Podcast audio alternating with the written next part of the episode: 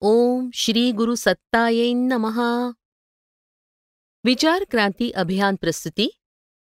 परिवर्तनाचे महान क्षण। लेखक पंडित श्रीराम शर्मा आचार्य। संभ्रमावस्था आणि तिचं निराकरण। सुखसमृद्धीची साधनं मोहक वाटतात। त्यांची वेळोवेळी आवश्यकताही असू शकते। तथापि त्याचबरोबर पदरास गाठ मारून हेही लक्षात ठेवावं।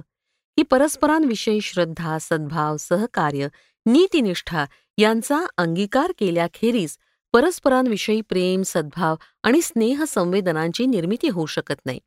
आणि या दिव्य सद्गुणांविना मनुष्य आपल्या तसंच इतरांच्या खऱ्या हिताचा विचार आणि आचरण करू शकत नाही.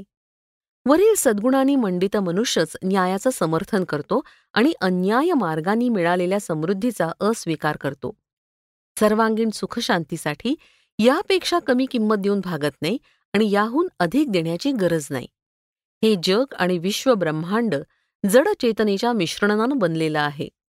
तिथं प्रकृती आणि प्राण यांचं सामंजस्य आहे. चेतना विकसित आणि परिष्कृत केल्यावर ज्या विभूतींचा लाभ होतो त्यांचे प्रयोग परीक्षण प्रदीर्घ काळापर्यंत ऋषीयुगात यशस्वीपणे केले गेले आहेत. या देशाचा गौरवशाली इतिहास त्याच वर्चस्वानं विभूषित आणि ऐतिहासिक ठरला आहे. आता विसाव्या शतकात प्रामुख्यानं भौतिकशास्त्रांना जडवादी तत्वज्ञानास प्राधान्य लाभले आहे. या अवधीत दोन जागतिक महायुद्ध आणि शंभर प्रादेशिक लढाया झाल्या आहेत. जीविताची आणि वित्ताची अपार हानी यातून झाली. हा भौतिकवादी लालसेचाच अवशंभावी परिणाम होय. चिंतन चारित्र्य आणि व्यवहार या सर्वांचाच पाया डळमळीत बनला आहे. या तथाकथित प्रगतीवादाचे यापुढील चरण किती भयावह असतील याची कल्पना करताच जीवाचा थरकाप होऊ लागतो. आता नव्यानंच पुन्हा विचार करणं भाग पडतंय की या जगास यापुढेही भौतिकवादी सिद्धांतांवरच चालू द्यावं की अतीतकालीन त्या सिद्धांतांचा पुन्हा प्रयोग सुरू करावा? ज्यांच्या आधारे मनुष्यात देवत्व आणि पृथ्वीवर स्वर्गासमान वातावरणाची निर्मिती झाली. या संभ्रमित अवस्थेत आणखी एक नवीन अडचण निर्माण होते ती अशी प्राचीन काळाच्या साक्षीनं जीवनाची जडणघडण आणि लोकव्यवहार यांना अध्यात्माच्या तत्वज्ञानाचा आधार दिला. तर प्रचलित अध्यात्म सिद्धांतातही अनेकविध विकृती आणि अनिष्ट प्रवृत्तींचा शिरकाव झालाय. त्यामुळे खोट्या नाण्यासारखा त्यांच्यावरच्या विश्वासालाही तडा गेला आहे. लक्षावधी साधू संत लक्षावधी भजनानंदी लक्षावधी कर्मकांडी आणि पूजा व्यवसायी यांचा जीवनस्तर उलटून पालटून पाहता या क्षेत्रातही विडंबनेशिवाय काही शिल्लक राहिलेले आहे असं वाटत नाही. एकेकाळी मूठभर संतांनी भारतासच नव्हे तर अखिल जगतास प्रत्येक क्षेत्रात उन्नत आणि सुसंस्कृत बनवण्याचं कार्य पार पाडलं होतं. आता तर संत साधूंची संख्या हजारो लाखो पटींनी वाढली आहे. इतकं असूनही विश्वकल्याणाची भारतभूमीच्या गौरवाची तर गोष्ट सोडाच. त्यांचं स्वतःचं व्यक्तित्व सुद्धा इतक्या क्षुद्र स्वरूपाचं असतं की त्यांना पाहता अध्यात्मात काही उत्कृष्टता शेष राहिली आहे यावर सहसा विश्वास बसत नाही. काही काळापूर्वी बुद्ध गांधींसारख्या प्रतिभा प्रकट झाल्या आणि त्यांनी आपल्या व्यक्तित्वानं आणि कार्यानं समग्र जगात आस्था श्रद्धा उत्साह आणि उल्हासाची एक नवीन लाट निर्माण केली होती. पण आता त्यांची गणती आश्चर्यकारकरित्या वाढली असूनही सभोवतालचे वातावरण परिष्कृत करणं तर दूरच. ते स्वतःला सुद्धा प्रामाणिक आणि प्रतिभासंपन्न बनवू शकले नाहीत. या सर्वेक्षणानंतर प्रतीत होतं की जसा कलंक भौतिकवादावर लावला जातो त्याहूनही अधिक आज आदावर लावता येईल.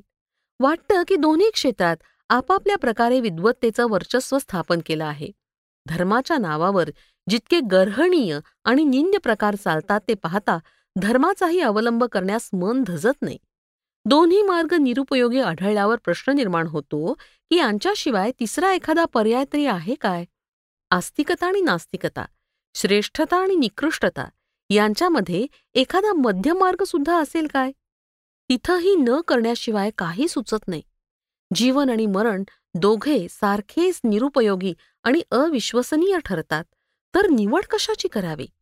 या संदेहग्रस्त स्थितीत एक उपाय सुचतो की भौतिक विज्ञानास अध्यात्म तत्वज्ञानाशी जोडणं आवश्यक होतं आणि अध्यात्मवादाचं स्वरूप प्रत्यक्षवादाच्या कसोटीस उतरणारं आहे हे सिद्ध केले पाहिजे होतं.